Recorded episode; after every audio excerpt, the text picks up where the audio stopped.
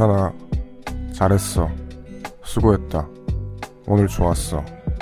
평소엔 이런 말들이 좀 뻔하거나 오글거린다고 생각해도 이런 얘기가 필요한 날도 종종 있습니다.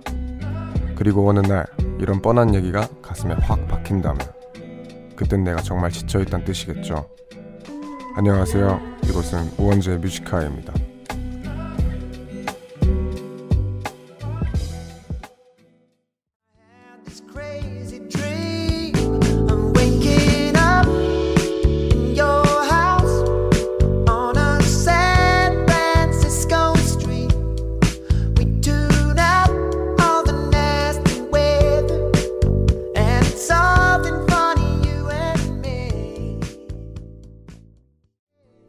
7월 16일 화요일 우원재 뮤직하이의 첫 곡은 선라이의 샌프란시스코 스트리트였습니다.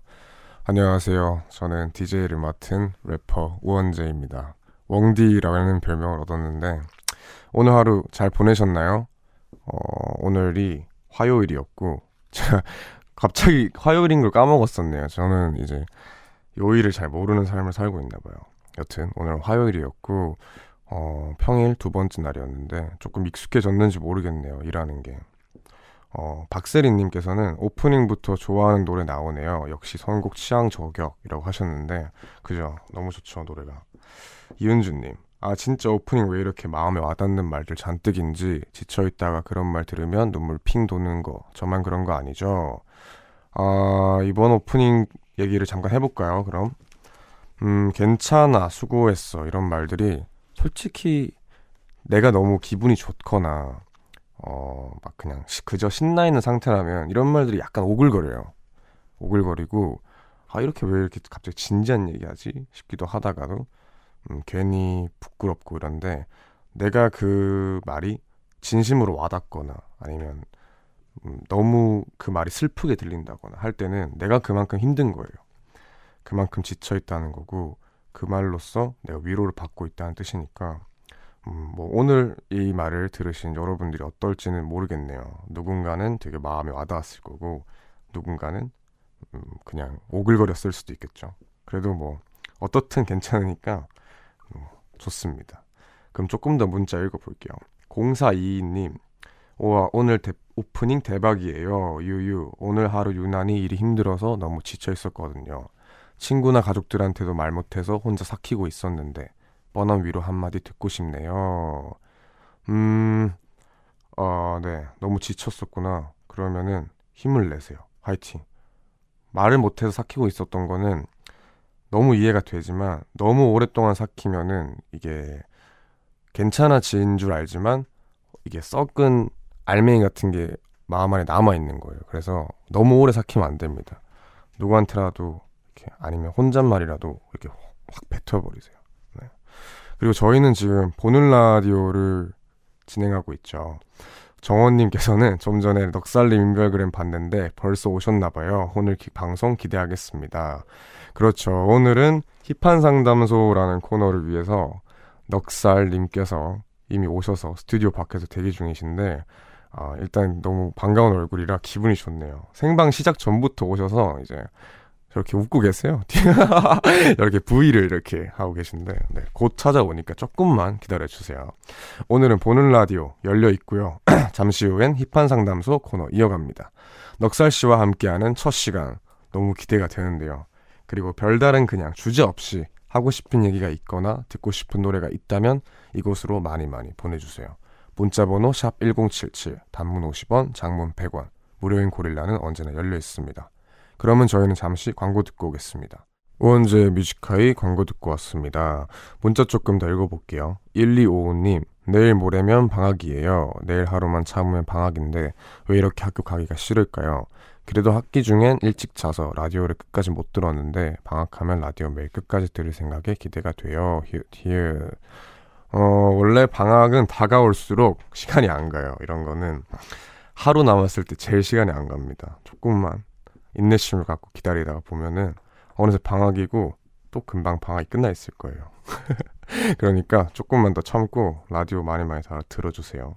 6441님, 웡디와 넉살님의 조합 너무너무 기대돼요. 힙한 상담소 앞으로 잘 부탁드립니다.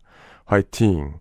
저도 너무 기대됩니다. 넉살 형님께서 아, 저랑 또 그 전부터 알기도 했고 너무 재밌는 사람이라서 네, 기대가 되니까 빨리 모셔볼까요?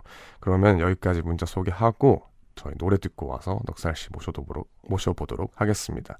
리안 페인의 Bedroom Floor 듣고 오겠습니다.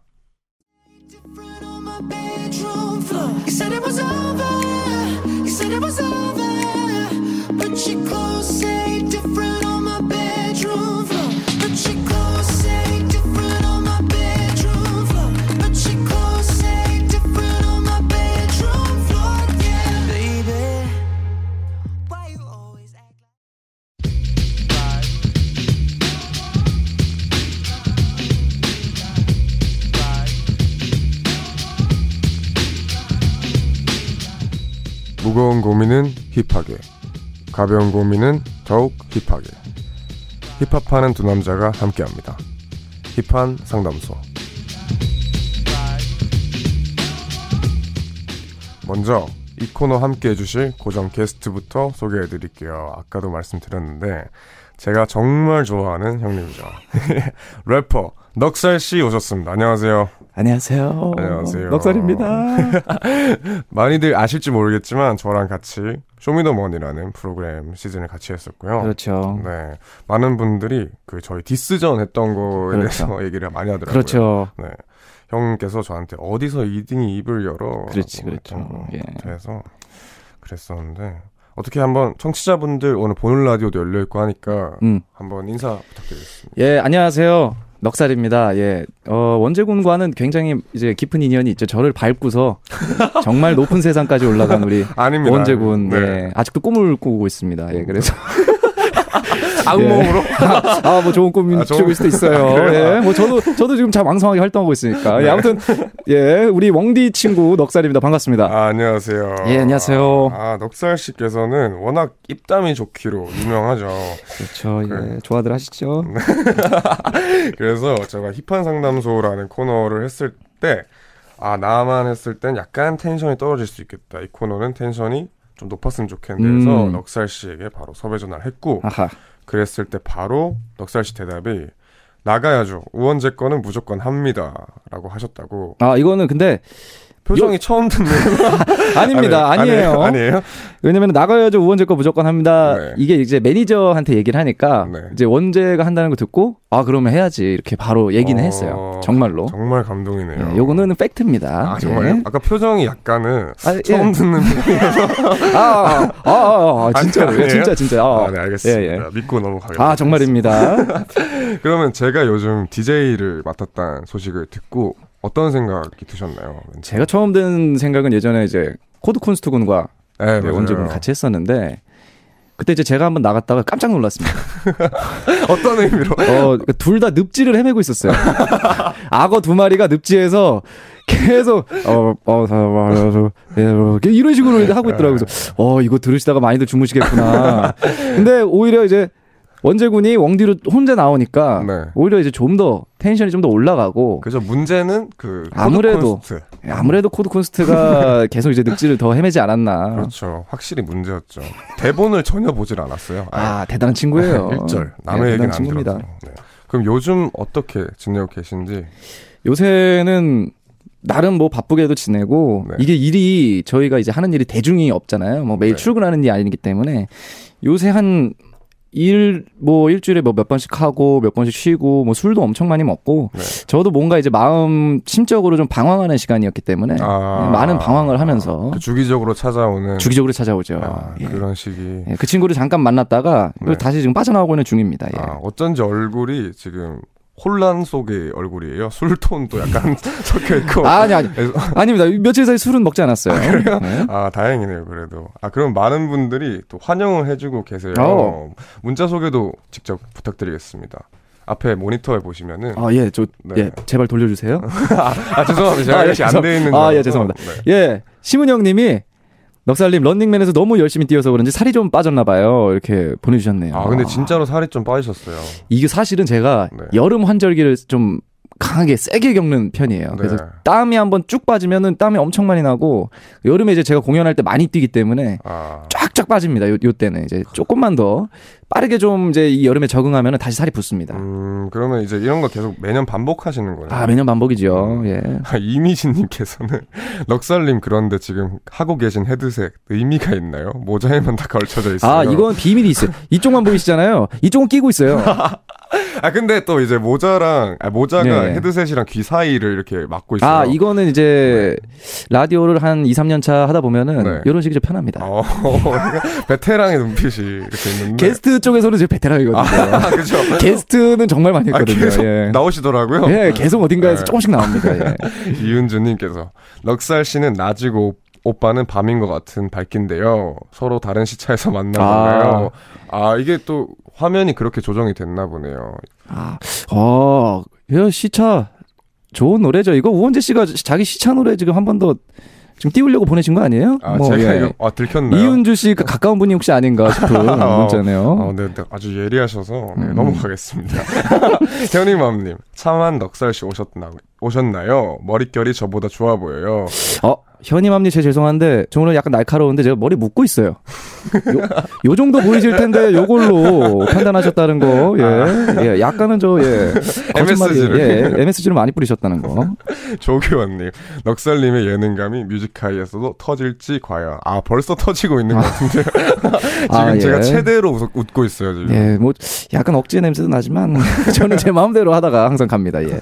휘집고 가죠, 이렇게. 박가은님, 어제 라디오 보고 생각나서 쇼미 팀배틀 보고 왔어요.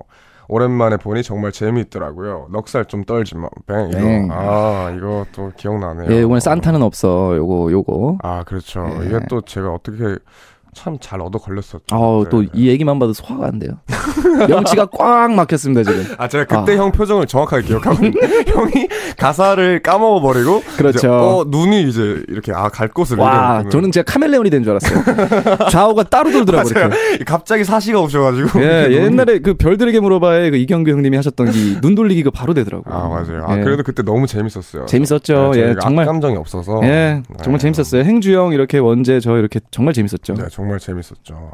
그러면 저희는 여기서 코너 소개를 해드릴 텐데요. 우선 네. 넉살 씨께서 오신 이유가 있습니다. 저희 어허. 요번에 하는 코너 힙한 상담소에 네. 게스트로 오셨는데요. 이 코너는 제목 그대로 고민을 이야기하는 시간이에요. 사회, 사회생활을 하면서 겪는 각종 고민이나 친구나 연인과의 관계에서 오는 갈등 혹은 돈 관리를 어떻게 해야 할지 모르겠다 어우. 같은 이런 사소한 고민도 좋으니까 뭐 뭐든 많이 보내주시면 고맙고요. 네. 사실 고민 상담이라는 게 조언을 듣는 게 가장 중요한 포인트지 그렇죠. 고민 자체를 이렇게 해결해 주는 건 사실 저희가 방법이 없잖아요. 그렇죠. 본인이 하는 거고 그치만 이렇게 터놓고 같이 얘기하는 것만으로도 큰 도움이 되니까 아, 그럼요. 네, 저희는 힙한 상담소라는 코너를 하게 됐고요. 고민을 해결할 수는 없지만 그 무거운 마음을 털어버릴 수 있는 스웩 넘치는 방법을 알려드리는 게 저희의 포인트입니다. 우리끼리는 어, 처방전이라는 단어로 어, 해두고 처방전. 네, 어. 처방전 이렇게 어. 제가 또 알약 그걸로 많이 유명해졌기 때문에 이제 아, 처방을 예. 이렇게 하는 걸로 예. 네, 예를 들면은 일반 사연 탕- 상담을 마치고 마무리에 그냥 사연과 전혀 관계 없더라도. 아, 냉수나 들이키세요. 아, 아. 혹은 아니면은 뭐 욕이라도 한번 대차게 하세요. 어. 그러니까 관계 없어도 상관없습니다. 알겠습니다. 네, 제가 딱 좋아하는 스타일이에요. 그렇죠. 예. 화를 일단, 갑자기 내거나. 일단은 내뱉고서 그거에 대한 이유를 설명하는 아주 제가 그렇죠. 제일 좋아하는 스타일입니다. 사실 아무리 무거운 고민도 간단하게 생각하고 노력하면 의외로 마음이 훨씬 가벼워지니까. 그렇죠. 그냥 대나무 숲이라고 생각하시면 돼요. 임금님기는 당나귀기 정도로 외치는 것만으로도 마음속에 체중이 싹 내려갑니다. 맞습니다. 그러면은 저희는 지금부터 여러분의 고민들을 마구마구 받으니까 이리로 보내주시면 됩니다. 샵 1077, 단문 50원, 장문 100원의 유료 문자나 혹은 무료인 고릴라로 보내주셔도 됩니다. 원하시면 익명 보장해드리니까요. 익명 적어서 보내주시면 됩니다. 편하게 남겨주세요. 노래 듣고 와서 그러면 넉살 씨랑, 아, 그러면 노래 듣기 전에 말 나온 김에 바로 첫 고민으로 가보겠습니다. 어. 네, 7179님. 저는 패션 디자인 학과 학생으로 패션 연합회의 팀장을 맡고 있는데요. 좋아하는 일을 하며 이런 자리까지 맡게 되어 굉장히 즐겁지만 직책에 비해 말솜씨가 너무 없어서 고민입니다. 여기저기 패션 관련 선택이 들어오면 회의도 해야 하고 부원들에게 공지를 해야 할 때도 있거든요. 그럴 땐 박력 있고 멋진 모습으로 보이고 싶지만 그게 말처럼 쉽지가 않네요. 아하. 말을 잘하려면 어떤 노력을 해야 할까요? 너무 스트레스네요. 아, 이게 사연이었는데 그렇죠. 말을 잘하고 싶다는 고민. 그러면은 넉살 씨께서 또 말을 워낙 잘하시니까 어떻게 말을 잘하게 되셨는지부터. 근데 제가 요 고민은 네. 고민에 대한 질문이 살짝 잘못됐습니다. 아. 이거는 카리스마에 대한 문제예요. 그러면은 이제 네. 넉살 씨께서 이제 언변이 뛰어나고 한 거는 엄- 넉살 씨의 카리스마.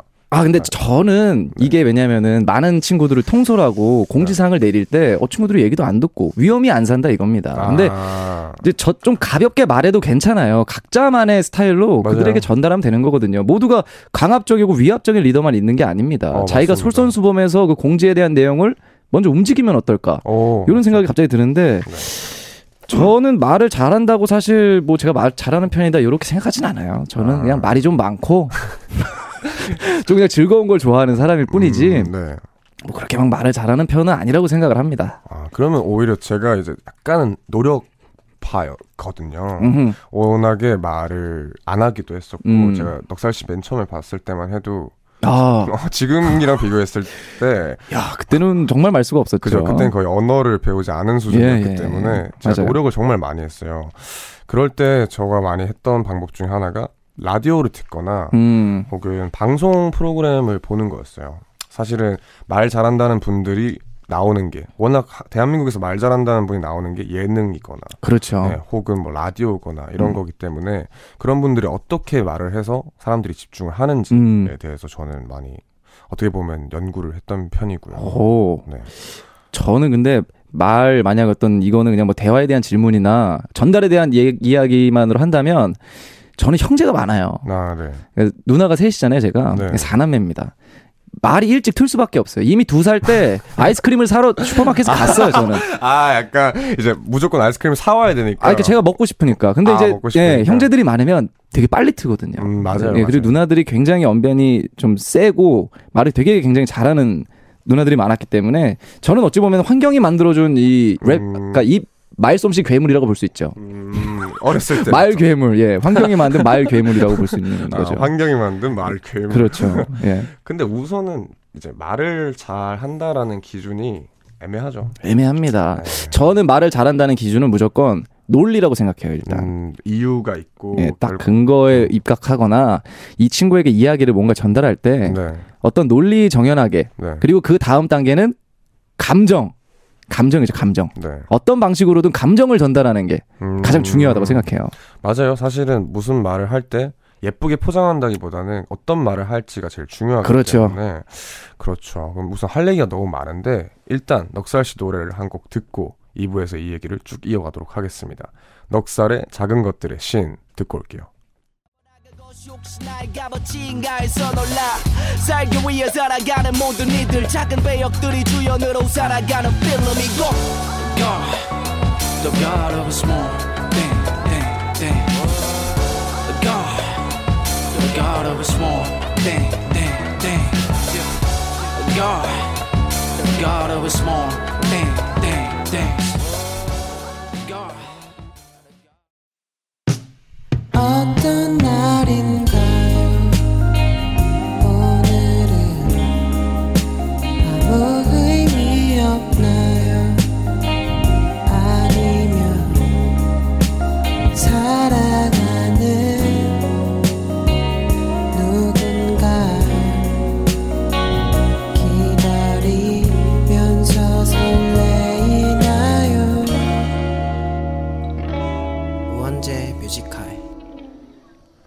우원재 뮤지카이 2부 시작됐고요. 화요일 코너 힙한 상담소 넉살 씨와 함께하고 있습니다. 네.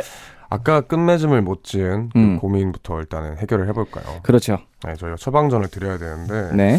어, 우선 말 잘하는 거가 고민이다. 말을 못해서. 그럴 때는 음, 우선은 말을 잘한다는 기준을 저희가 얘기를 했었는데 그거에 대해서 한 번 더 생각을 해보시는 게 어떨까? 음, 저는 그럼 만첨왕전에 딱 드릴 게 있어요. 뭔데요? 그들이 알아들을 때까지 반복하라. Repeat and repeat. 계속 계속. 앵무새처럼. 예. 굳이 그걸 잘 전달하려고 하지 마세요. 아, 네. 예. 결과적으로 그들에게 이해시키고 주입시키면은 되는 그렇죠. 거 아닙니까? 그렇죠. 계속 예. 계속하라. 예. 넉살 씨 이제 이제 술 이제 주정이 약간 그런 스타일이에요. 아, 아니에요. 계속 단, 각자 말씀드릴게요. 아닙니다. 그러면은 네. 저는 이제 처방전을 드릴게요. 네. 네, 넉살 씨처럼 술주정을 부려라. 아, 아 이거 나빠요, 웡디. 웡디, 어, 아, 저안 좋아요. 아, 계속 똑같은 말 하시더라고요. 맞아. 맞아, 그래. 미안하다. 아, 네. 그럼 다른 사연 한번 제가 소개, 아, 넉살 씨께서 소개 부탁드리겠습니다. 예, 제가 한번 소개해 보겠습니다. 5282님이 보내주신 사연입니다. 네. 남자분 사연입니다, 요거는. 저희 부서에는 저보다 3살 많은 직속 선배가 있는데 정말 저랑 안 맞습니다. 그분은 좀 지나치게 사람들을 웃기고 싶어 해서 정말 쉬지 않고 농담을 하는데요. 아, 아, 여기서 어? 감이 오네요. 어, 느낌이 쎄한데요. 그 농담이 때론 도가 좀, 좀 도가 지나칩니다. 남을 깎아내리거나 놀리면서 웃기는 거 있잖아요. 예를 들면 어떤 남자 사원이 곁담이 많은데 굳이 그걸 지적하는 거죠. 남은 이제 아 원재 씨 오늘 점심에 삼계탕이던데 그거 먹으면 또 겨드랑이에서 폭포 나오겠네. 이야 아주 어우 이야 이런 느낌인 거죠. 그 사원은 그 컴플렉스라 얼굴이 시뻘개지면서 당황했고 전체 분위기도 싸해졌습니다. 근데도 눈치 없이 자주 그런 얘기를 합니다. 그리고 막 의미 없는 말장난도 계속하는데 전 정말 재미도 없고 매번 받아주기도 짜증 나는데 직속 선배다 보니 억지 리액션을 해야 해서 너무 힘이 듭니다. 그 선배가 정말 너무너무너무 싫어서 회사 가는 것도 싫습니다. 농담 좀 그만하시면 안 돼요? 라고 말하면 후배가 버릇없다 할 텐데. 그치만 정말 저는 더는 못 참겠는데 어쩌면 좋을까요? 아, 아, 이거 어렵다. 이거 어려워요. 이거 예. 진짜 어려워요. 이런 분들 꼭 있죠. 이제 그렇죠. 시도 때도 없이 장난을 치시는 분. 제 가까이나 넉살 씨 가까이에도 한 분 계신데 그 코드 쿤스트 씨라고 여기 문제가 딱 드러납니다. 네. 농담이 때론 좀 도가 지나칩니다. 아, 이 친구는 가끔 정말 모두의 겨드랑이를 울려버릴 정도로 그렇죠. 등에서 땀이 줄줄 흐를 정도로 아, 쉽지 않죠. 예. 참지 않는 친구인데 그 농담의 레벨을 네, 강민경님께서 넉언니 흥분하셨다고 아, 날라 사연 듣는데 예. 아, 너무 재밌게 잘 읽어서 저도 흥분을 했네요. 아, 이거 야, 아 누군가를 근데 싫어하는 게 사실 이렇게 직장 상사일 땐 더 고통스럽지만 그렇죠. 그저 싫어하는 것 자체가 일단 참 고통스럽죠. 그렇죠. 이게 참 정말 이게 애매한 게 뭐냐면 네. 이 개그에는 한 요 정도 만약에 개그 수준이다 이러면은 다들 이제 빵빵 터질 거예요. 어, 네, 네. 웃기니까 일단. 그죠. 근데 한두 분 정말 불편하신 분들이 있거든요. 정말 자기가 이거 들었을 때 기분 나쁘고 아, 그죠, 그죠. 아, 그렇죠. 저렇게까지 이렇게 하시는 분들이 있지만 거기서 왜 이렇게 말씀을 심하게 하세요? 이러면은 후배인데도 그렇고 다른 주변 사람들도 어, 저왜 저렇게 오버해? 그렇죠. 그냥 재밌자고 한 얘기인데. 네, 분위기가 예, 쌓이니까 가쁜 싸가 이제 또 일어나 버리기 때문에 아주 어려운 겁니다. 아 이게 아, 수직 관계에 있으니까 더 그렇죠. 말을 하기 어렵고 이 한국 사회 정말 아주 그냥 안 좋은 시스템 수직 관계 그죠 위에서 아래 아래에서 위 그죠 이거는 진짜 일단은 존댓말 문화도 그렇고 그렇죠 저희가 어쩔 수 없이 이런 수직 관계 문화 속에 살고 있는데 그렇죠 어 어떻게 하면 좋을까요? 저는 저는 사실은 이럴 때 음. 약간 편하긴 합니다. 워낙에 이미지 자체가 말수도 적고 음, 음. 잘 웃질 않는 그런 뭔가 선입견이 있다 보니까 사실은 음. 그렇지 않은데 그런 분이 계시면은 제가 정말 그렇게 됩니다. 그냥 음. 무시를 하고 음흠. 웃질 않고 그냥 하하 하고 이어폰 꽂고 있으면은 저는 전혀 건들질 않아서 음흠. 저는 좀 편하게 그런 걸 대처하는 편인데 음. 사회생활이기도 하고 이렇게 그렇죠. 쉽지가 않죠. 저희가 하는 분야랑은 조금 더 달라요 저희가 이제 저희는 보기 싫으면 그냥 아 저 사람이랑 일 안 하고 그냥 돌아서면 되는데 맞아요. 하, 이 같은 또 선배님 바로 직속이니까 계속 이렇게 뭐 하, 이렇게 뭐 시키는 것도 해야 되고 계속 마주쳐야 되고 같이 다녀야 될 텐데 음. 야, 이거 정말 어렵네요. 저는 어, 회사를 나오겠습니다. 처방전이 예. 끝을 가버리네요. 아, 정말 만약 근데 저는 정말 어, 이런 어떤 사회 회사에 들어가고 이런 적은 없지만 네. 저는 어찌 됐든 어떤 커뮤니티든 어떤 직장 생활이든 어떤 모임이든 사람이 가장 중요하다고 생각합니다. 맞아요. 거기서 무슨 가치 창출을 하고 돈을 많이 줘도 사람이 믿고 사람이 싫으면 그 돈 벌어서 나 행복하자고 그렇게 해서 버는 건데 아니 거기서 또 스트레스 받으면은 결국에는 마이너스로 버는 마이너스. 아, 맞아요, 맞아요, 감정이 전부입니다. 맞아요. 충분히 이 정도로 남들 배려할 수 있는 마음이 있고 컴플렉스 있는 분을 놀리는 거에 대한 어떤 스트레스와 어떤 이 정도의 배려심이 있고 시- 능력이 있으시면 네. 당장 나오세요. 아우, 아주 속 시원한데요? 예, 나오십시오. 네, 처방전, 네, 넉살 씨의 처방전은 당장 나오세요. 예, 예. 좋습니다. 저도 사실은 이거 말고는 딱히 해드릴 말이 없네요.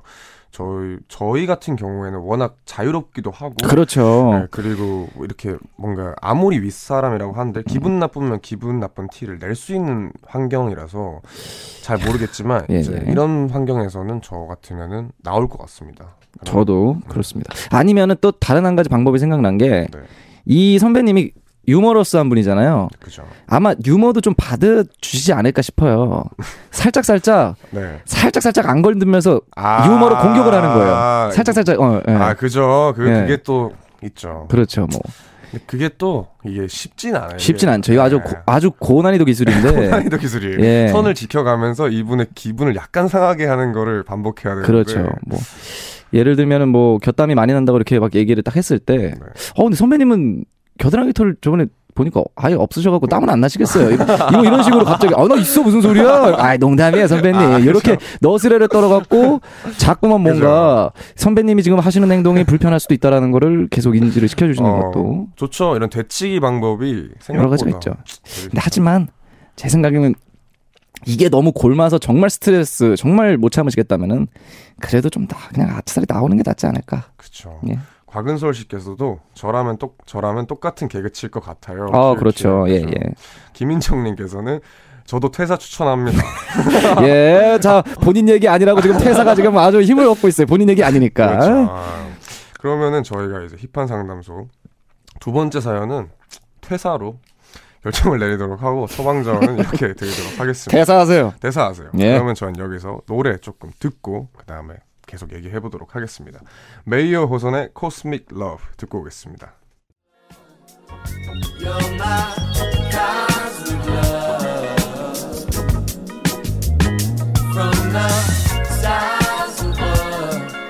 My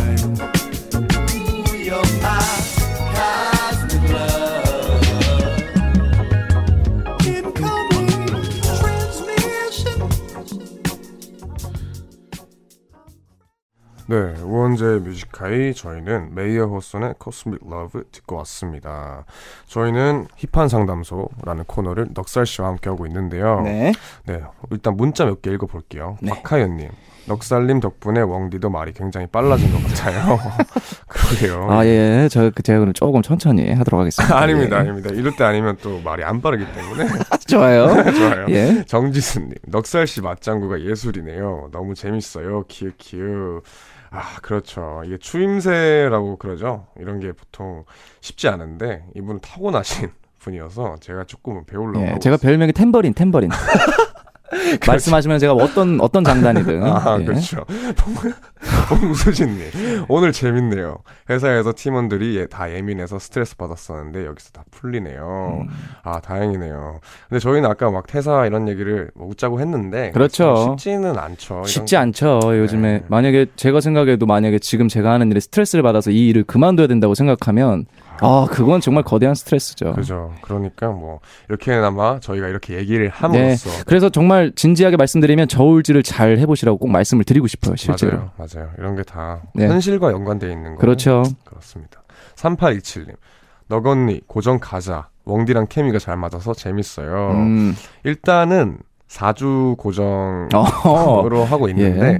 제가 2년으로 다시 딜을 치고 있- 딜을 하고 있어요. 어, 코가 나왔어요 방금. 네, 2년짜리로 이제 계약을 어. 전속 계약을 맺자고 어허. 하고 있는데 아, 예, 알겠습니다. 예, 일단은, 야, 일단은 뭐, 진짜, 지- 진행하시죠.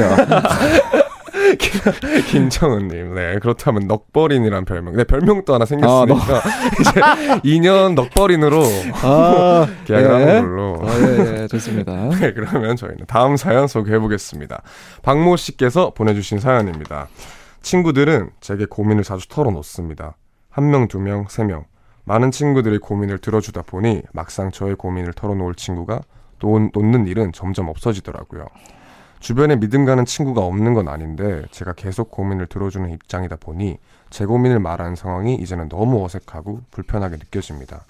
그래서 전 저의 고민을 어디에도 털어놓지 못하고 혼자 끙끙 앓다가 결국에는 제대로 해결도 못하고 마음고생만 하다가 시간이 훅 가버리죠. 고민을 털어놓는 것도 두렵고 힘들게만 느껴지는 저 어쩌면 좋을까요? 아 이런 경우는 정말 많죠. 많아요, 진짜 많아요. 보통 잘 들어주시는 분들이 말을 못해요. 말도 못하고. 그럴 수가 있죠. 네. 예. 넉살 씨는 보통 어떤 스타일이세요? 제가 아는 넉살 씨께서는 잘 들어주는 편. 저는 약간 그런 편이긴 해요. 그죠. 그리고 제가 어떤 고민이 생겼을 때는 이게 좀 거대한 고민이에요. 음. 그러니까 정말 아, 제가 어 이거는 진짜 뭐랄까 뭐 되게 정신적이나 뭐 건강적으로 큰 일이 왔을 때 이 정도의 음. 그런 거 정도를 친구들한테 가끔 뭐 얘기하는 정도지 대부분은 제가 많이 들어주고 그리고 거기에 대해서 이제 제가 이제 활동도 하고 열심히 일을 하고 이제 돈을 벌고 있으니까 네. 대부분 이렇게 어떤 이할 때가 되면 약간 그쪽 문제더라고요. 그래서 그렇죠, 예, 그렇죠. 제가 해결해 줄 수 있는 문제들은 제가 많이 도와주려고 하는데 요거 정말 이런 분 많아요. 근데 맞아요. 예, 이런 분 많은데 제가 한 말씀만 딱 드리자면 이 프로를 제가 오늘 처음 했지만 벌써 어떤 프라이드를 느낍니다. 아 고민 해결해 주면. 예, 고민하실 곳이 없는데 여기다 그 고민을 올리신 거잖아요. 아 그렇네요. 어느 정도의 이 해갈이 됐을 거라고 생각을 하니까 되게 좋은 프로라고도 생각이 드네요. 아 그렇네요. 이게 사실은 저는 그렇게 생각해요. 저는 고민을 잘 들어주는 편이기도 하지만 고민을 잘 말하는 편이기도 해요. 음, 근데 그게 어떻게 이루어지는지 보니까 제가 고민을 들어주는 대상들이 있어요. 제 주변에서 A랑 B라는 친구는 저한테 고민을 말하는 친구인데 음, C라는 친구는 제가 고민을 말하는 대상이에요. 그렇죠, 네. 그렇죠. 이렇게 뭔가 음, 뭐라고 해야 되죠? 생태계처럼 맞아, 맞아, 이렇게 맞아, 피라미드처럼 맞아. 예. 이렇게 이루어져 있어서 누군가에게는 제가 고민을 들어주는 사람이겠지만 누군가에게는 내가 어떻게 보면 고민을 털어놓는 음, 그런 사람이기 때문에 맞아요. 그런 사람을 찾으면 되죠. 그래서 나중에는 잘 살펴보면 C가 또 A랑 B한테 어 맞아요. 돌고 돌 수도 있어요. 맞아요, 맞아요. 예, 서로 뭐. 예, 서로의 고민을 털어놓을 수 있는 타입의 이제 친구가 있으니까. 그렇죠. 아, 근데 여기서 이제 뭐 다른 얘기일 수 있지만 제가 워낙 음, 좋은 기억이라서 말씀을 드리자면 넉살 씨랑 이런 경험이 있어요. 제가 저랑 넉살 씨께서 마지막 녹화를 진행을 할 때 네. 생방송 전에 마지막 네네. 녹화를 진행을 할 때 같이 이제 차를 타고 서울로 오는 아, 장면이 있었어요. 맞아 맞아요. 예. 근데 그때 제가 처음 이제 방송일 아, 방송을 처음 나왔었고 그리고 래퍼라는 직업을 처음 달았을 때니까 너무 고민이 많고 힘들었어요. 음. 근데 그때 제가 운전을 하면서 옆에 있는 넉살 형께 계속해서 고민을 얘기했는데 그때 넉살 씨께서는 그래도 나는 니를 믿는다라는 말을 했었어요. 그래서 그때 저는 너무 고마워서 그때 이후로 저는 넉살 씨라는 사람을 볼 때마다 좀 뭔가 찡한 게 솔직히 조금은 있어요. 이것도 힘들 때 맺어진 또 그런 네, 게 그런 게 있어요. 소- 그때 또 세게 넉, 오죠. 넉살 씨도 힘들었을 거예요. 그게 쇼미더머니라는 프로그램이 쉽지 않았었는데 근데 그 힘들죠. 와중에 나 동생이라고 딱 해준 게 네. 마지막 미담이었는데 어떻게 아, 그렇습니다. 너무 짧네요. 근데 이거밖에 없네요. 아 이걸로 한 1시간 하고 싶은데. 네, 여튼 넉살 씨는 그런 분이었고, 근데 뭐 여, 여기 고민을 보내주신 분도 넉살 씨 같은 분이겠죠. 누군가에게 예. 힘이 되고 고민을 들어주시는 분일 텐데 이럴 때 뭐 저희가 처방전을 드리자면 뭐 쉽게 말 쉽게 말하자면 이렇게라도 저희한테 라디오 사연 보내셨잖아요. 이렇게라도 음 그냥 털어놓는 거예요. 그렇죠. 털어놓을 대상이 없다면 저는 글을 씁니다. 뭔가 메모장에 적어놓는 느낌으로 어 좋습니다. 네, 거기다가 내가 하고 싶은 말 그래도 내가 저- 죽어도 남한테 못하겠는 말을 다 적어놓습니다. 아, 그, 어, 그거 좋아요. 네, 진짜 좋아요. 그러면 뭔가 누구한테 말한 느낌이 들고 맞습니다. 좋습니다. 저도 한 말씀 드리자면 제 생각에는 고민의 무게를 너무 무겁게 만들지 마세요. 그러니까 음, 제가 생각하기엔 저랑 비슷한 타입이신 것 같아요. 작은 고민들도 자기 자신에게 되게 크게 생각하고 아. 일어나지 않은 일도 저, 아, 그러니까 제- 그냥 제 생각이지만 네. 그렇게 만약에 혹시라도 저처럼 이, 이 박모 씨님이 그렇게 느끼신다면은 그 고민의 무게를 너무 무겁게 생각하지 마세요. 그 음. 고민을 최대한 가볍고 좀 더 이것이 좀 더 유쾌하거나 희화시켜도 좋으니까 가벼운 고민으로 만드셔서 아. 그냥 술자리 안주거리 정도로 그냥 뱉을 수 있는 고민으로 마음을 먹으시고 좀 가볍게 이야기를 해보면 어떨까? 고민을 좀 가볍게 만들어라. 아 정말 공감이에요. 음. 아 정말 어떻게 생각하냐에 따라서 그 일이 커지고 작고 작아지고 합니다. 아, 정말 이 생각이 정말 무서워요. 맞아, 눈덩이처럼 이. 작은 고민이 눈덩이처럼 막 불어갖고 맞아요. 막 연 만약에 연인 관계에서도 그 둘이 싸우는데 작은 일을 갖다가 엄청 크게 부풀리면 그렇죠. 은 결국에는 엄청 큰 문제가 되는 것처럼 예. 모든 세상에 있는 문제들이 똑같은 것 같아요. 맞습니다. 저희가 그러니까 요것도 비유해 보자면 예전 쇼미더머니 같은 경우에도 네. 준비가 다 돼 있어요 이미. 맞아요, 맞아요. 이미 저의 몸과 이 입과 머리는 다 준비가 돼 있는데도 그 경연이 아직도 일어나지 않은 경연 때문에 계속 고민을 하니까 오히려 그것들이. 더 큰 오히려 경연보다 더 큰 문제가 돼 버리는 거예요. 경연보다 그게 더 힘들어요. 그러니까요. 이 스트레스와 고민들 맞아요. 그런 어떤 멘탈적인 개인적인 관리를 조금 더 해보시면 어떨까 생각이 듭니다. 네, 저희의 처방전은 이렇습니다. 뭐 어떻게 잘 처방이 됐는지 모르겠지만 뭐 이렇게 털어놓으면서 음. 네. 조금은 마음 편하게 네, 저는 뭐 간단하게 얘기하면은 고민의 날개를 달아줘라. 그죠. 저는 간단하게 얘기하자면 그냥 어떻게 해서든 어디에 표출을 해라. 음. 그렇게 처방을 내렸고요. 네. 넉살 씨 네, 이렇게 저희의 힙한 상담소 처음 시간이 예. 끝나가는데 아하. 오늘 어떠셨어요? 어, 이 시간이 너무 빨리 가네요. 그러게요. 한 네. 시간이 훌쩍 훌쩍 가네요. 네, 훌쩍 예. 가네요. 그, 뭐 근데 왕디 어 다음 시간에 좀 더 원활하셨으면 좋겠고요.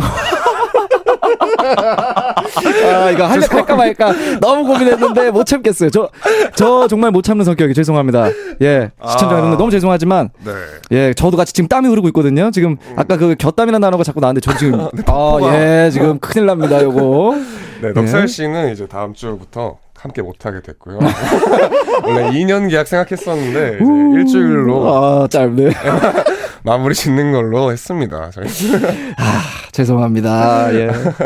네, 그러면은 넉살 씨 요번에 보내드리면서 인사 충분히 나누고 다음 주에도 또 오시니까요. 네. 일주일 동안 많이 기다려 주시고 오늘 예고편입니다, 여러분. 네, 예고편밖에 안 되니까요. 네. 네. 저희는 마지막으로 넉살 피처링 김범수의 필라멘트 들으면서 넉살 씨 보내드리도록 하겠습니다. 안녕히 가세요. 안녕. 안녕. 어쩌면 어둠이 더 편할 수 있어 그게 더 자유로울 수 있어. Like, like filament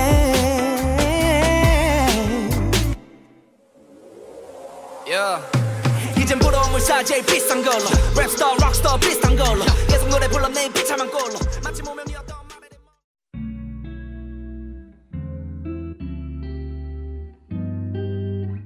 깊은 밤 가장 가까운 목소리로 우원재 Music High 네, 우원재 Music High 진행하고 있습니다. 넉살 씨가 왔다 가셨는데 정말 재밌었죠. 텐션이 어 이게 쉽지가 않더라고요. 이지윤님, 아 진짜 재미있다. 광대가 이제야 내려가네. 네, 이제 제 페이스 찾아서 우리 3부에 만나도록 하겠습니다. 2부 마무리하고 네, 곡 들으면 한 곡 들으면서 끝내볼게요. 청하의 오늘 벌써 12시 듣고 다시 3부로 오겠습니다.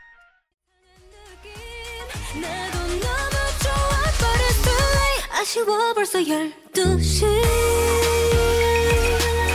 어떻게 벌써 12시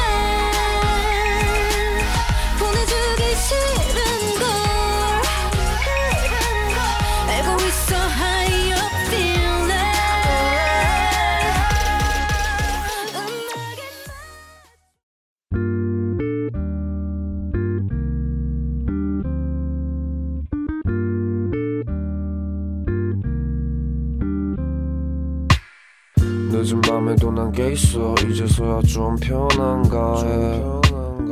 어제 꿈은 또 까먹었어. 어김없이 긴가민가 해난 똑같은 주제를 골라. 다른 말에 뱉어 이건 너만 몰라. 너를 위한 건 아니지만 네가 좋아서 막긴 했어. 내 맘 한 칸엔. 우원재 뮤지컬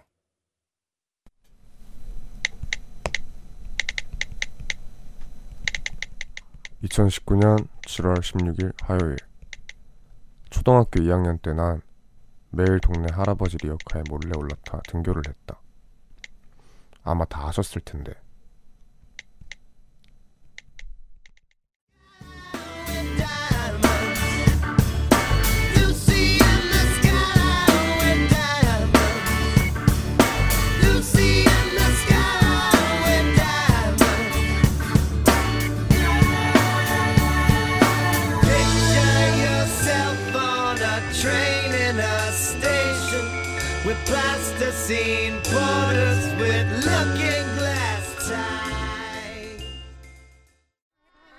Black Crowes의 Lucy in the Sky with Diamonds 이렇게 듣고 왔습니다.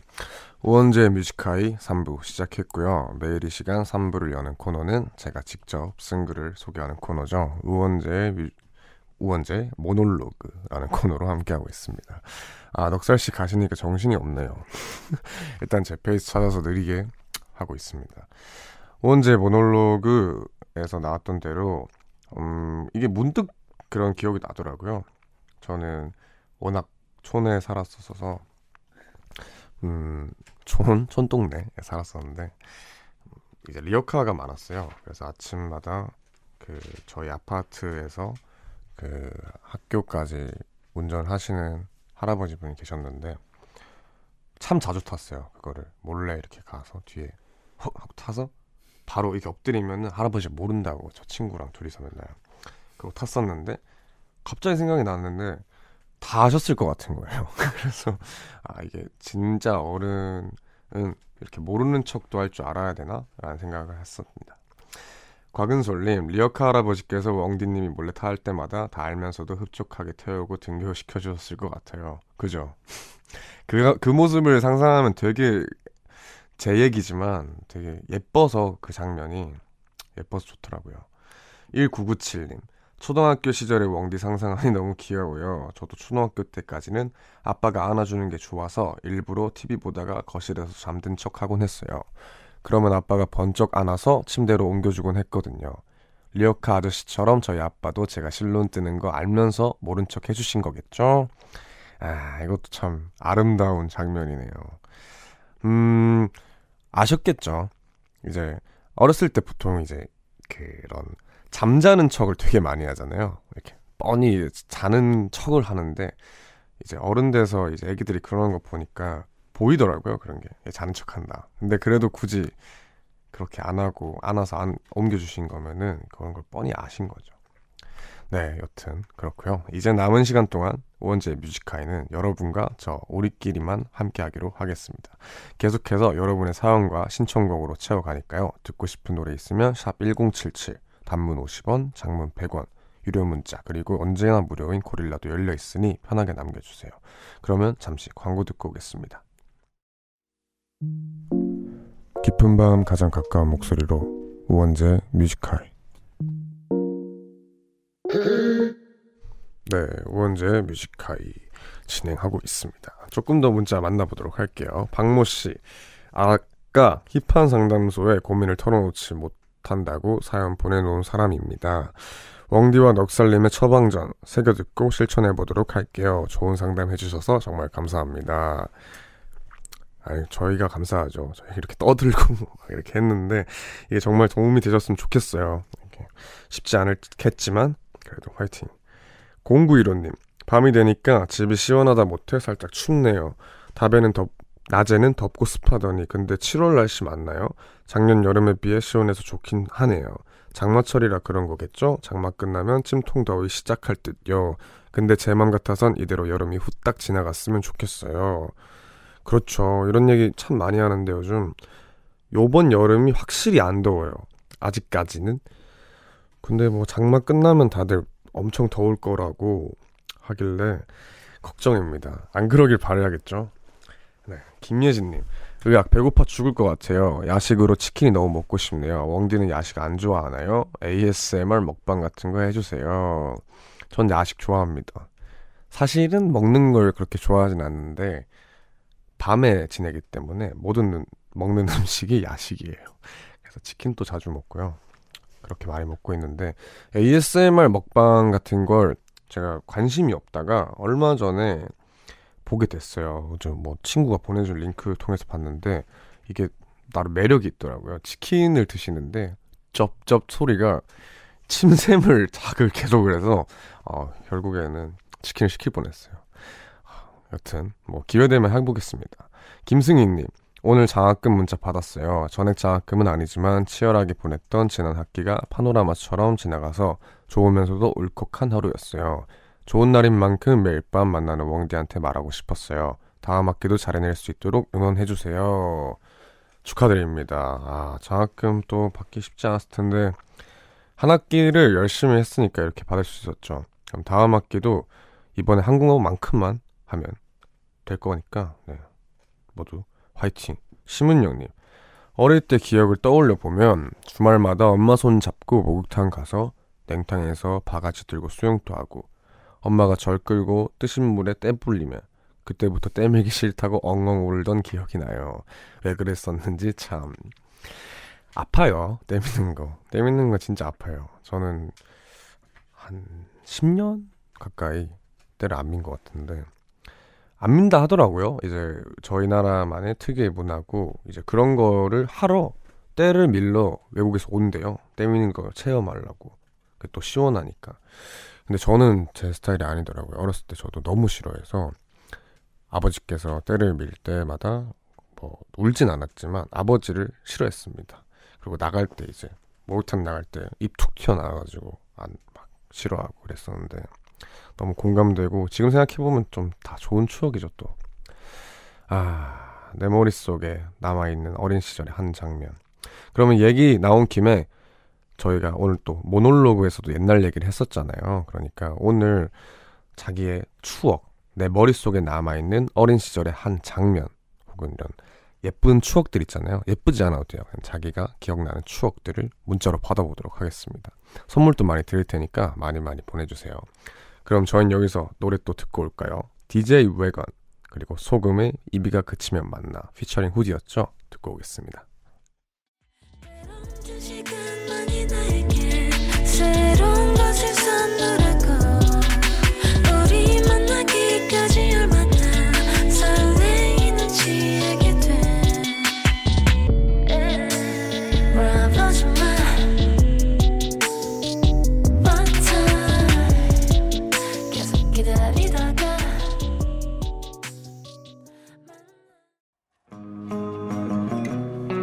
계속해서 내 머릿속에 남아있는 어린 시절의 한 장면 사연 많이 많이 보내주세요. 샵 1077 단문 50원 장문 100원 유료 문자 무료인 고릴라도 열려 있습니다.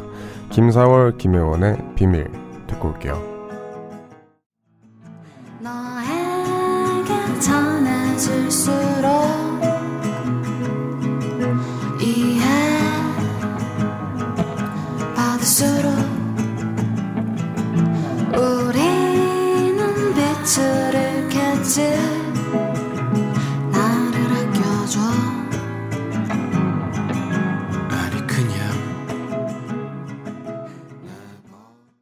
DJ 웨건 소금 피처링 후디의 이비가 그치면 만나 그리고 김사월 김혜원의 비밀 이렇게 두 곡 듣고 왔습니다.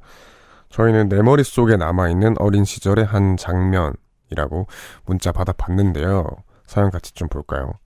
홍예진님 장마철이라 기억나는데 어렸을 때 번개치면 신이 전기 많이 쓴다고 혼내는 줄 알고 전기선을 새벽에 울면서 다 뽑는 바람에 냉장 음식이 다 상했던 적이 있어요. 부모님께서도 제가 너무 순수해서 혼내지도 못하셨다고. 이걸 어떻게 혼내요? 아, 되게 참신하게 순수하게 생각했네요. 아, 이게 전기를 많이 쓰면 신이 화나가지고 혼을 낸다. 정말 애기, 애기 생각이네요. 박수현님.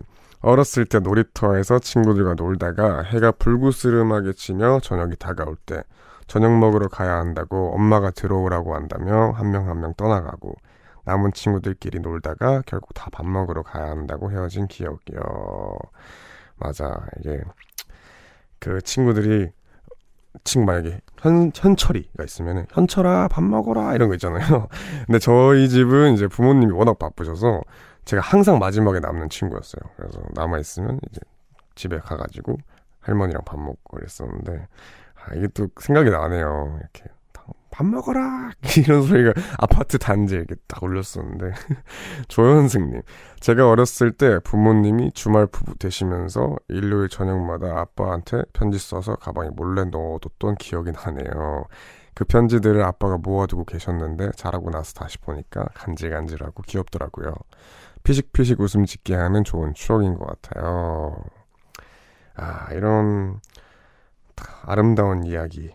모아두신 아버지도 너무 멋있고, 이렇게 매일같이 편지를 쓴 자녀분? 또 되게 참 착하네요. 그리고 다시 보면은 간질간질하고 귀엽더라도 이제 뿌듯하잖아요. 되게 뭔가 내가 이렇게 참 착하고 잘했구나 싶어서 좋네요. 1255님. 전 어렸을 때 유치원에서 소풍 갈 때 엄마가 새벽 일찍부터 일어나셔서 김밥 마시던 게 생각나요. 저도 괜히 깨서 같이 말고 껴서 같이 말고 그랬는데 지금은 소풍도 안 가고 김밥 말 시간도 없고 그때 집, 김밥 집어 먹는 것도 맛있었는데 문득 떠오르네요. 그쵸. 그다 싸고 김밥에 참기름 때 있잖아요. 근데 그 참기름 냄새가 너무 좋아서 안 먹을 수가 없어요. 그- 그때 제일 맛있거든요. 딱 바로 싸고 참기름 발랐을 때 깨소금 한번 뿌리고 바로 먹었을 때 그때가 진짜 맛있기 때문에 하, 생각나죠. 그리고 그 뒤에 이렇게 표현해도 되나요? 꼭다리 부분이 가장 맛있는 거 아시죠? 약간 끝부분. 그 부분이 진짜 맛있어요. 하, 또 생각이 나네요. 2312님. 어린 시절에 친구들과 웨딩 피치 요술봉 가지고 만화에 나오는 역할들 나누어서 만화에 나오는 변신 주문 외치면서 놀았던 기억이 나네요. 옹딩님도 추억의 만화 있으신가요? 아니면 정말 재밌게 본 만화 알려주세요. 많죠. 저는 유독 그런 만화 중에서도 진화하는 만화들을 되게 좋아했어요. 이제 무슨 몬들 많잖아요. 무슨 몬, 무슨 몬. 이제 그런 친구들이 한 단계 한 단계 진화를 해서 더 무섭고 더 강해지는 그게 너무 좋았어요. 그래서 막 게임도 사실은 어렸을 때 게임 많이 나잖아요. 그러면 그런 몬에 관련된 게임을 정말 많이 했었고 얼마 전에 또 한참 붐이었던 그런 몬 게임이 있었어요. 이게 현실이랑 연동이 되고 그래서 그거 하려고 그때 다 어른 다 돼가지고 막 강원도 가고 그랬었습니다. 또 추억이 또 이렇게 샘솟네요. 그럼 여기서 노래 또 듣고 오겠습니다. 이영훈의 일종의 고백 노래 듣고 와서 계속 얘기 나눌게요. 다 사라져버릴 말이라도 사랑한다고 날 사랑한다고 서로 다른 마음은 어디로든 다시 흘러갈 테니 이영훈의 일종의 고백, 조규찬의 무지개 이렇게 듣고 왔습니다. 내 머릿속에 남아있는 어린 시절의 한 장면 문자가 참 많이 와서 몇 개만 더 보고 갈게요. 김채영님, 밤에 방에서 혼자 잘 때 무서운 꿈 꾸면 부모님 사이로 낑낑 껴들어가서 잤던 기억이 나네요. 그때 정말 좋았는데. 아, 그쵸. 이럴 때, 어릴 때 무서운 꿈 꾸면 부모님한테 달려가죠. 아, 너무 귀엽다, 근데. 8555님, 제 어릴 때 추억은 친구들과 100원씩 모아서 학교 앞 떡볶이를 먹던 추억도 납니다. 지금도 떡볶이를 좋아하지만 초등학교 시절 먹던 그 맛은 아직도 못 찾고 있어요. 그때 그 떡볶이 집도 없어졌고요. 추억이 깃든 떡볶이와 같이 먹던 친구들이 생각나는 밤입니다. 그렇죠. 이제 초등학교 다닐 때, 중학교 때까지도 그랬던 것 같은데, 학교 끝나면 가장 설레던 게 앞에 분식집 가는 거였어요. 네, 제가 초등학교 당시에 500원? 하루에 500원 받았던 것 같은데, 제가 감자튀김을 굉장히 좋아했어요. 감자튀김을 좋아했는데, 500원이면 작은 컵밖에 못 먹고, 1000원이 있어야 큰 컵을 먹을 수 있어요. 그래서 어떻게 됐건 작은 컵 감자튀김과 슬러시 500원을 먹으려면 1000원이 필요했고, 어떻게든 1000원이 필요한 상황이었어요. 그래서 그런 저희의 마음을 알았는지, 분식집 앞에 항상 게임기가 있었습니다. 그래서 500원 넣고, 가위바위보를 세판 연속 이기면 1000원이 딱 나오는 그런 시스템이었어요. 그래서 어렸을 때 그 게임을 해서 어떤 날에는 빵원으로 아무것도 못 먹고 어떤 날에는 1000원 혹은 2000원이 돼서 막 포식을 하고 있었는데 그때 기억이 나네요. 아, 근데 이제 근데 그렇게 생각하다 보면은 한참 또 옛날 기억이라서 더 좋게 생각이 나는 건지 지금 내가 그걸 똑같이 겪, 겪는다고 해서 그게 또 좋을지는 잘 모르겠네요. 그렇죠. 근데 다들 이 시간에 뭐 하면서 깨어 계세요?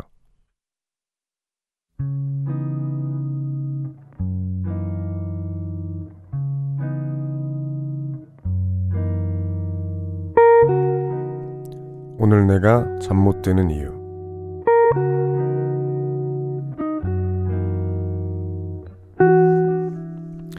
회사에 들어온 지 10개월 정도 됐는데 사회인이 됐다는 설렘은 어느덧 희미해졌고 그저 매일매일이 힘들고 지루하게만 느껴진다. 일을 잘 안다고 할 수도 없고 또 모른다고 할 수도 없는 요즘 내 위치는 참 애매하다. 마치 미지근하게 변한 생수병과 비슷한 것 같기도 하다. 나를 뜨겁게 덮여주거나 차갑게 식혀줄 무언가가 간절한 요즘이다. 이런저런 생각에 출국길, 출근길 걱정까지 더해져 잠이 잘 안 온다. 부디 내일은 차가 좀 덜 막혔으면 좋겠다.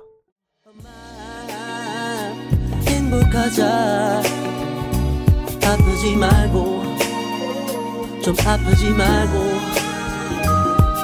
행복하자 행복하자 아프지 말고 그래 그래 그때는 나 어릴 때는 아무것도 몰랐네 자이언티의 양화대교 듣고 왔습니다. 정지수님께서 웡디도 청취자들도 그냥 다 행복하자. 네. 박정근님께서 양화대교 들으면 눈물 나요. 그죠. 양화대교란 노래가 참 좋죠. 근데 아까 어떤 분께서 댓글에 제가 이렇게 보이는 라디오를 진행하고 있는데 계속 따라 부르고 있었어요. 그런데 김미준님께서 웡디 가사 계속 틀리는 거 다 보여요라고 하시는데 아예 조금 틀릴 수도 있죠. 너무 좋아서 계속 부르고 있었습니다. 네, 그럼 계속해서 저희는 잠 못 드는 이유 라는 코너를 하고 있는데 소개된 사연은 익명 요청하신 초년생님이 보내주셨는데요. 회사 가기 싫은 마음 거기다 출근 걱정까지 더해져 잠 못 들고 계신 분입니다. 어, 아까 사연을 읽어주고 조금 시간이 지나서 잘 기억이 안 나시는 분들이 있겠지만 자세하게 약간 말씀을 드리자면 회사에 들어온 지 10개월 정도 됐지만 사회인이 됐다는 설렘은 너무 희미해졌고 그냥 매일이 힘들고 그리고 그렇다고 해서 이제 아직 10개월밖에 안 됐으니까 일을 잘 안다고 할 수도 없고 모른다고도 할 수도 없는 내 위치. 그래서 참 나를 뜨겁게 해주거나 차갑게 해줄 어떤 무언가가 간절하다. 음, 되게 힘든 사회인, 사회 초년생의 얘기였어요. 음, 힘들죠. 사회 초년생은 어, 그 일이 뭐 물론 이것도 일이 힘들다고 말할 수 있겠지만 일보다는 여러 가지 그런 부가적인 나의 상황이나 혹은 인간관계 혹은 여기서는 직장 상사 혹은 그런 관계일 수 있겠죠. 그리고 여러 가지 부가적인 것들 때문에 사회초년생은 참 힘든 것 같아요. 막 익숙하지 않은 환경 속에서 뭔가 계속 긴장되어 있고 뭔가 어떻게 보면 내 자신이 나를 중뜨게 만들고 하는 상황들이 계속 날 힘들게 하는 것 같은데 어 이런 분들에게는 그냥 마음을 넉넉히 먹으라고 말씀드리고 싶어요. 지금 당장 말씀해주신 대로 10개월밖에 되지 않았고 저희는 인생을 길게 보고 사는 거지 지금 당장을 보고 사는 게 아니잖아요. 그러니까 언젠가는 또 내가 이 일이 너무 익숙해지고 어 내가 이 일을 뭐 그냥 너무 자연스럽게 하고 그러는 날이 올 거예요. 그날을 기다리면서 그냥 오늘 이 어제보다 나으면 됐고 이렇게 매일매일 노력하면서 발전한다는 게 중요하지. 지금 당장 내가 완벽해야 할 이유나 이 일이 어색하다고 해서 힘들어할, 힘들어할 이유는 없습니다. 그러니까 조금만 더 힘내세요. 네, 지금같이 이 시간은 여러분들의 사연으로 채워지는 시간입니다. 사실 이 시간까지 깨어있는 분들에게는 뭐 다들 이유가 있으니까 이렇게 내가 잠 못 드는 이유라는 코너를 진행 중이니까 많이 많이 사연을 보내주시면 감사하겠습니다. 뮤직하이 홈페이지 게시판 내가 잠 못 드는 이유 클릭해서 사연 남겨주시거나 샵 1077 단문 50원 장문 100원 유료 문자고요. 무료인 고릴라로 말머리 잠못 유라고 쓰고 사연을 남겨주셔도 됩니다. 채택되신 분께는 뮤직하이가 준비한 선물도 보내드리니까요. 많이 많이 보내주세요. 그러면 저기, 저희는 여기서 노래 듣고 오겠습니다. 컬리 지라프의 Peculiarities 듣고 오겠습니다.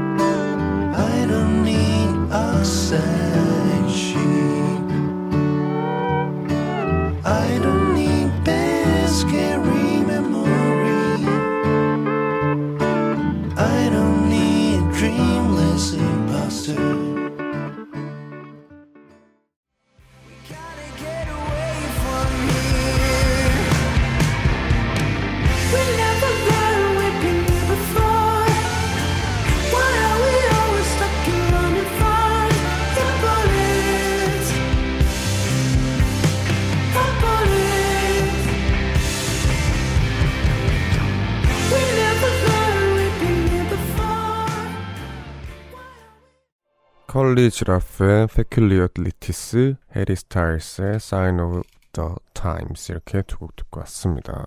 문자 조금 더 만나보도록 할게요. 조석동님, 저는 며칠 만에 집에 와서 곤히 잠들어 있는 사랑하는 두 아이들과 아내를 바라보며 한참 서 있었습니다. 그러면서 라디오를 듣고 있는데 원재님 목소리의 매력에 빠져 있네요. 남자가 들어도 멋있는 목소리. 지금 제가 잠 못 드는 이유입니다. 감사합니다. 이렇게 목소리 칭찬은 너무 좋아요. 기분이 좋아요. 그래서 감사하고 아 곤히 잠들어 있는 사랑하는 두 아이들과 아내를 바라보며 한참 서 있었습니다. 이 그림이 딱 그려지네요. 어떻게 딱 서 있었을지 오늘 또 수고하셨어요. 강민지님 저 약 40분 전에 생일이었어요. 생일 마무리를 웡디 라디오로 하게 되어서 멋진 마무리가 되네요. 웡디도 저 행복했던 만큼 행복한 밤 되시고 멋진 목소리로 생일 축하도 해주세요. 아, 네. 그럼 생일 축하 노래를 한번 짧게 해볼게요. 근데 제가 한번 유의를 하셔야 돼요. 한 옥타브 나, 낮게 부릅니다. 그래서 약간 우울하게 들릴 수도 있는데 아 리버브까지 들어왔네요. 네, 아, 아 해볼게요. 생일 축하합니다. 생일 축하합니다. 사 하는 강민지 생일 축하합니다. 후, 네 축하드립니다. 제가 사랑한다 이거 말을 저희 부모님 이제 생일 축하에도 잘 못해요. 이 노래 이 노래 가사가 저는 되게 힘들더라고요. 사는 그래서 아사하 이렇게 약간 힙합으로 바꿨는데 하여튼 축하드립니다. 이윤경님 아기 이유식 준비하면서 우연히 듣게 된 후로 매일 밤 함께하고 있어요. 선곡이 너무 좋네요. 덕분에 앞으로 이 시간이 지루하지 않을 것 같아요. 원재씨 화이팅입니다. 감사합니다. 화이팅입니다. 2863님. 저는 이제 곧 방학 맞는 고2 학생이에요. 독서실에 다니는 오빠를 열심히 짝사랑 중인데 요즘 그 오빠가 독서실에 안 와요. 좋아한다고 말이라도 해볼 거 그랬습니다. 제 자신이 너무 바보 같아요. 크, 독서실 사랑. 재밌죠, 요거 참. 그런 그게 참 좋을 텐데. 그 자리에 어떤 독서실은 남녀가 분리가 되어 있어서 불가능할 텐데 만약에 남녀가 이제 오고 가고 할 수 있는 독서실이라면 아니면 신발장에 포스트잇 이렇게 딱 남겨놓으면은 굉장히 짜릿합니다. 이게 진짜 기분이 좋고 제가 우연히 한 번 딱 받아봤는데 정말 기분 좋더라고요. 네, 여튼 아직 다시 돌아올 거예요. 왜냐면 그 오빠는 지금 네, 아직 수능이 좀 남았기 때문에 잠시 어디 간 거였고 곧 돌아올 거니까 그때 한번 해보세요. 소혜령님, 저도 오늘 태어났어요. 응애. 아, 어떻게든 생일 축하를 받으려고. 아주, 아주 뛰어난 인재가 지금 문자를 보내줬어요. 지금 1일차에 문자를 딱 보내주셨는데, 네, 오늘 생일인 분들 모두 축하드립니다. 네, 8518님의 신청곡이죠. 음, 오늘 나온 노래지만 가사가 되게 좋아요. 많이 집중해서 들어주세요. 펀치넬로 피처링 샘킴의 23 듣고 오겠습니다. 자기를 숨기길 잘해 고생 참 많이 했어 이젠 정말 나를 위해 One, two, three, I count away all our troubles for today. Don't think about it, no. Don't you worry, don't you worry.